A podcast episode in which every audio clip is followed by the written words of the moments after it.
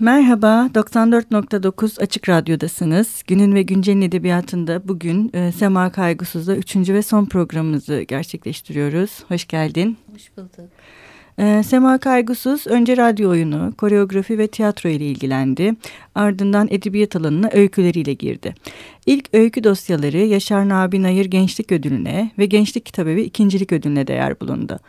Sandık lekesiyle 2000 yılında Cevdet Kudret Edebiyat Ödülünü aldı. 2006 yılında ilk romanı Yere Düşen Dualar yayınlandı. Eleştirmenlerin takdirini alan ve çok sevilen roman, çevrildiği başka dillerde de yazarına çeşitli ödüller getirdi.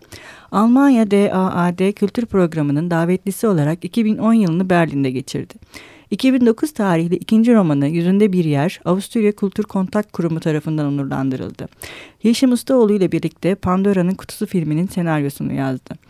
İlk oyun kitabı Sultan ve Şair 2013 yılında yayınlandı. Sema Kaygısız'ın bütün eserleri Metis yayınları tarafından yayınlanıyor. Evet biraz Kara Duygun'dan bahsedebiliriz. Şey bu hep e, aslında konuştuk iki programdır. Kelimeler, sözcükler, sesler, işte bir devinim içinde meydana gelen anlatı, bunların birbirleriyle ilişkileri. E, bu Kara Duygun'da e, şey vardı. Sözcüklerin sınıfsal olması. Mesela hı hı. keder ve hüzün sözcüğüyle ilgili. Benim de çok kafa yorduğum bir şey. Özellikle keder kelimesine hı bayağı uzun süredir kafa yoruyorum ve bu edebiyatta keder meselesinin hani bu demiştin ya sen bir, bir sorun var yani dille yeni bir dil yaratmakla ilgili bir sorun var. Hı hı. Hani bir yeni dilin sorun olduğu yazarlarda böyle bir şey görüyorum ben hani e, nasıl diyeyim daha kederli. Yani Keşke o... kederli olsun. Ben efkarlı buluyorum. Bazıları efkarlı evet. evet. Efkar ve keder arasındaki fark. Evet. Belki hani bugün o edebiyat anlamında şeyi konuşabilir miyiz? Yani oradan başlayabilir miyiz? Sen tabii çok daha güzel söyledin. Efkar ve keder. Hani evet. o dil yok olurken hani bir ruhsal bir hissetme, duygularımızı ifade etme halinin de hı hı. E, şeye dönüşmesi. Asimile oldu. Asimile oldu. Hı hı. Entegre oldu. Entegre popüler oldu. kültüre entegre oldu. Bir hal var. Evet kelimelerle ilişkimiz bunu çok belirliyor. Çünkü kelime yap, ya, yaptığımız kelime seçimi aslında duyguyla nasıl ilişki kuracağımız. Çünkü kelimeler bizim buluşlarımız. Hı hı. Duygular öyle değil. Hı hı. Duygular bağrımızda kökleniyor. Biz ona nasıl ad, ad verirsek o duyguları bir bilgi, bir enformasyon Hı. hücresi haline getiriyoruz. Yani sen bunun adına keder dersen ondan şarkı da olur. Hı hı. Ama ağıt olmaz. Evet. Ondan e, şey olur nasıl diyeyim oratorya çıkar ama e, bir e, şey çık, halk hikayesi çıkmaz. Yani nasıl tematikleştiriyorsan hı hı. öyle biçim alır. Şimdi ben efkarlı buluyorum. Hı hı. Ama bu efkarı iki yüzlü buluyorum. Hı hı. E, efkar sözcüğü artık bir kalıntı tortulanmış bir acının e, bugünkü dile ki bazı insanların ruhsal olarak buna ihtiyacı vardır. Yani e, hayata ancak geçmişin bir nostaljisiyle e, bugünkü zamana hmm. katılabilir ve e, yıkıcılığa alışmıştır. Hmm. E, bir ve çünkü bütün e, kendini hikaye anlatarak var eder. Hmm. Bir hikayenin parçası olabilmek için de bir yıkıma ihtiyacı vardı yıkıcılığa. Yıkar. E, yıkar. Yıktıktan sonra o hikayeyle agoraya gelir. Hmm. Agora'ya e, efkarla gelir. Hı hı. Keder öyle kolay kolay konuşulabilen hı. bir şey değildir. Keder hı. de aynı zamanda itiraf, suçluluk, utanç e, gibi e, onlar sağ onlar öldü ben sağ kaldım gibi korkunç eziyetli duyguların olduğu işkence tecavüz mesela bir sürü tabuların olduğu e, bir büyük zor hikayedir keder. Hı hı. Ve bunun hikaye haline gelmesi bazen birkaç kuşak sürer. Hı hı. Ee, babalar Hı-hı. bir Yahudi atasözü var çok söylüyorum böyle çok Hı-hı. düstur haline geldi ama ne kadar tekrarlarsak o kadar iyidir.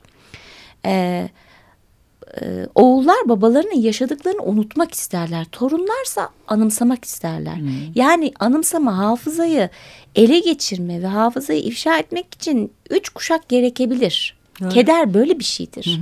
Üç kuşak böyle toprak altında bir şey gibi e, tomurcuk gibi bekler. Efkar öyle değil. Efkar zevk verir. Değil mi? Ee, yani evet. anlatılabilecek düzeye düzeyde bir şeydir efkar. Hı hı, doğru. Ee, küçümsemiyorum. Tabii, Bunlar tabii. da çok önemli. Yani terk edilmek, yaz, ondan sonra kayıplarımız, sıralı sıralı Hı. E, şeylerimiz, Hı. E, vedalaşmalarımız, Hı. ölülerimiz bunlar bu, bunlar bu üzüntüler Hı. az bu şeyler değil. Bunlar bunlarla yaşayarak ama bunların bir insanın kendisini bunlar üzerinden yapıtlaştırarak kendi dinini bağlamasını sorumlu buluyorum. Evet dilini bağlıyor. Kendi dilini bağlıyor. Kendi dilini buna entegre ediyor ve kendini sadece oradan ifade ediyor.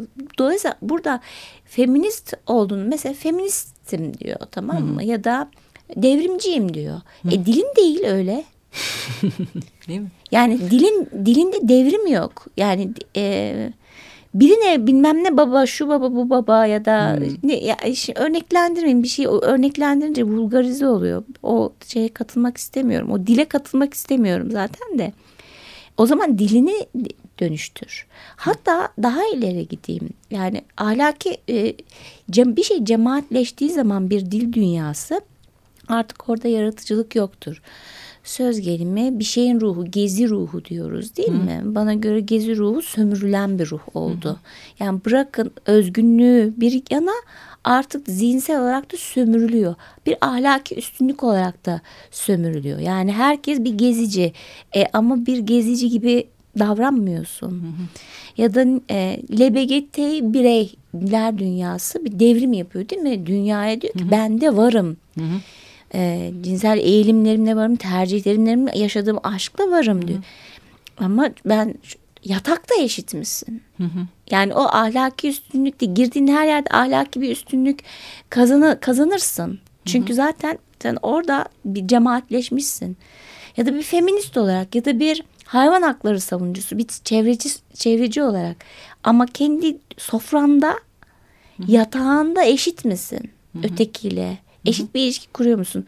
O zaman ahlaki üstünlüklerimizin yani Hı-hı. birer e, e, tıpkı muhafazakarlıklar, milliyetçilikler, Hı-hı. ulusalcılıklar gibi birer etiket haline geldiği an e, bir dil kaybı söz konusu ve o dil ezberi bir dil olduğunda yani Hı-hı. bir cemaat dili olduğunda oradan yaratıcı bir edebiyat beklemiyorum ben. Hı-hı. Öyle bir ümit de beslemiyorum. Hı hı. Aslında bu senin işte derdinde olan biraz bu kolektifliği değil sürüyü beraberinde getiriyor belki. Evet. Sürü psikolojisi gibi herkes ona takılıp gidiyor.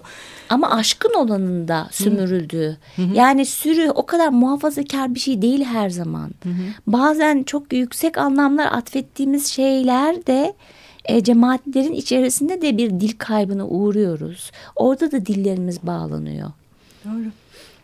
Biraz şimdi Barbar'ın kahkahasını belki bu bağlamda e, son kitabını da konuşmaya başlayabiliriz. Bu tam da konuştuğumuz e, şeyler biraz Barbar'ın kahkahasında farklı kahramanların meselesi de oluyorlar aslında. İşte dört günde e, bir motelde işte orta sınıf bir motelde sen onları bir araya getiriyorsun. Ben yalnız şöyle bir şey söylemek istiyorum kendi okuma tecrübem açısından. Ben Barbar'ın kahkahasını çok sevdim sevdiğim bir roman oldu gerçekten. Ve e, şey düşündüm senin daha önce yaptığın bir şey vardı işte e, kendin işte yazarın e, kap, arka kapakta yazarın görülmesi yani hı hı. senin bir kitabından yola çıkarak sonra bir kahramanınla karşılaşman Kara Duygu'nda. Burada mesela şeyi düşündüm acaba biraz yazar kendine de mi bir bakmak istedi. Biraz böyle bir hani söz, göz böyle bir kendime de bir bakış atsam. Hani Hı -hı. oradan ne çıkar diye bir böyle bir şey ben en azından hissettim. Bu çok hoşuma gitti açıkçası bir okur olarak. Ee, bir onu sormak istiyorum sana. Bir de şeyi e, çok sevdim kitapta Simin. Hı hı. Ve bana çok şeyi hatırlattı. Bilmiyorum belki hiç aklım ucundan bile geçmemiş olabilir. Ee, Miss Marple. Öyle mi? evet Agatha Christie e, bu hikayelerinde özellikle hani Miss Marple yaşlı, herkesi gözetleyen ve herkesin sürekli yaşlı olduğunu ve hakkında bir şey bilmediği bir kadın. Ve onun böyle deniz kenarında geçen maceraları falan da vardır. Hı hı. Ve o biraz o şeyi de sevdim. Hani acaba dedim yazar kendine böyle bir bakış atarken hani bu kadının da böyle kurgulanması biraz bir kurgu var. Yani bize hissettirilen de bir kurgu var. Biraz böyle şey de mi e, bana biraz nasıl diyeyim o e, Simi'nin o duruşu ve ona diğerlerinin bakışı kitaba e, oldukça nasıl diyeyim hoş. Ay bir... bunu çok sevindim bunu duydum çünkü Simin beni çok zorladı. ee, Simin e, çok güçlü bir eşlikçi yazara. Yani Hı-hı. şimdi burada yazarın niyeti tümüyle geri çekilmek Hı-hı. ve bir önceki özne şimdi yere düşen doğalar ve yüzünde bir yer romanlardan doğru bakarsa çok öznel E, ve E, müdanasız metinler. Barbarın kahkahası dünyevi ve öfkeli evet. bir metin ve kahkaha atmaya kahkahayı az önce ses, hı. dişilik vesaire hı. dedi. E, bir e, şey var yani hmm. bir ısırmak istiyor sözcükleri ısırmak istiyor. Hmm. E, ben de e, burada yaşıyorum. Ben de bir toplumun içindeyim. Ben de bu agoradayım. Ali İsmail'in ölümüne hmm. ben de şahit oldum. Yani hmm. bu böyle bir zamandan geçerken yazı yazar yazdığınızda o kadar da hmm. e, içinize kapanamıyorsunuz. Yani hmm. hayat e, çağırıyor. Hmm. E, dertleriyle çağırıyor. E, Dolayısıyla Barbar'ın kahkahasında ben dedim e, ben yokum. Hı hı. Ee, çekileceğim. Bu hı hı. sahneye girmeyeceğim. Ne duygularımla ne hı hı. şeyle.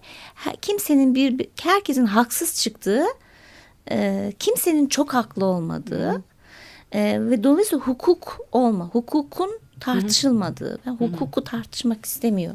Ya da ahlakın, hı hı. her şeyin ahlaki bir tartışma şeyinde kaldığı bir metin olsun biraz Truman Capote etkisi de vardır o hmm. metinde. Ben yani okur bulamaz ama hmm. ipucunu ben biliyorum yani hmm. enlerinde.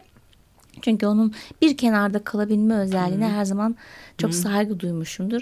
Ama ne yaptı ne etti Simin geldi yani. Hmm.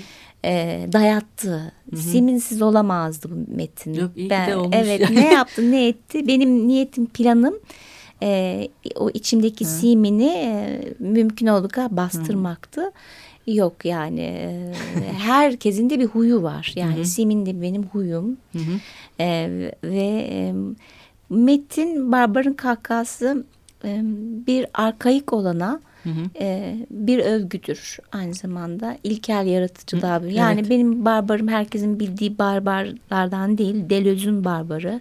Hı hı. Kendi avını Hı-hı. avının bedelini ödeyen ve kendi Hı-hı. ocağını teklif eden, kendi Hı-hı. ocak fikrini teklif eden, e, bereket esasını ortaya koyan, Hı-hı. dayanışma gibi başka bir ahlak ortaya koyan e, bir barbar bu ve saf Hı-hı. bir barbar. Evet. Çocukluktan yani herkes böyle o çocukluktan ergenliğe geçişti bir şiddet hikayesi olarak görüyor ama Hı hı. Ben e, bunu da biraz açıkçası şey buluyorum. Çok paradoksal buluyorum. Yani markette yediği eti e, etin e, hayvanın bir tarafı olduğu için unutan ve sadece et olarak algılayan hmm. bu kültür daha şiddetli. Yani hmm, bana göre o zaman pişirmeye getiriyor yani. Evet. Yani çok daha saf. Ee, ve tabii sidik meselesi var. Evet. O da büyük bir şey. Pislikle hijyenik olanın bir paradoksu. Çünkü sidik aynı zamanda bir şifa aracı böyle binlerce hmm. yıllık bir şey. E, o yüzden de biraz mizah güçlü bir şey haline geldi. Çünkü evet. bu paradoks ancak mizahla, hı hı. kara bir mizahla hı hı. anlatılabilirdi. Evet, e, bugün de bir ara veriyoruz. Bugün ne çalalım? Evet, bugün benim böyle çok severek dinlediğim e, varyasyon, Bach'ın Goldberg varyasyonların ama şey e, Glenn Glot e, yorumuyla. Peki.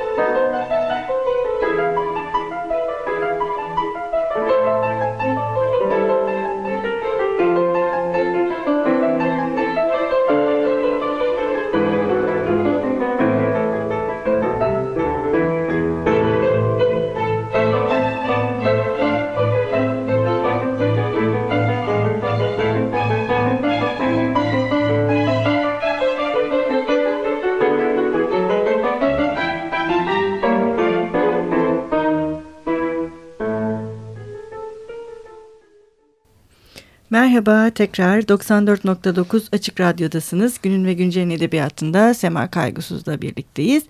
Şimdi madem e, bu avcılık ve ozan meselesinden bahsettik tam da Barbar'ın kahkahasında ben mesela şey de diye düşündüm. Bunun adı Ozan yani şair. Hani bu Kara Duygun'da da bir şair var. Hani bunun bütün işte bu konuştuğumuz imgeler, sesler, sözler, bu devinim ve işte onun bir ergenliğe geçiş karakteri olması ve adının Ozan olması ve bunu bir avla yapması. Hani senin ilk bölümde de söylediğin gibi hani benim barbarım zaten başka bir barbar hikayesi. Mesela onu da e, herhalde bilerek mi Ozan'ı hmm, Ozan yapmayı işte bazen şey Hı. bazı şeyleri bilinç dışında yapıyorsun hmm. ama bütün bilinçli seçimlerine o eşlik ediyor. Ne güzel yani. Evet, böyle güzel. bir insanın böyle bir kompozisyon, hmm. iç uyumu hmm. olması şu anda beni çok memnun etti. Hı Çünkü ben Ozan kelime Ozan adını hı seçmediğimi hmm. şu anda fark ettim. Ee, yani o kendiliğinden Ozan oluyor zaten evet. kahramanın. Hmm. Şimdi başından beri üç programdır aslında Hı-hı. konuştuğumuz şey ve edebiyatın da vesile olduğu. Sadece Hı-hı. vesile oluyor. Hı-hı. Hayatımızda her güzel Hı-hı. şey aslında bir araç. Vesile olduğu şey insanın kendisinin kendi hayatının şairi olması. Hı hı. Bu şair ben varoluşsal bir şairden hı hı. söz ediyorum. E, kendi dil dünyasını kuran, kendi itiraz dilini de kuran, hı hı. E, bütün rollerden azade kendi kendi rolünü de yeniden yazan hı hı. bir şairden söz ediyorum. Yani çok arkaik bir şey, hı hı. bir e, bütün kahramanlık, hı hı. idealar dünyasında dışında bir hı hı. kendilik olarak şair.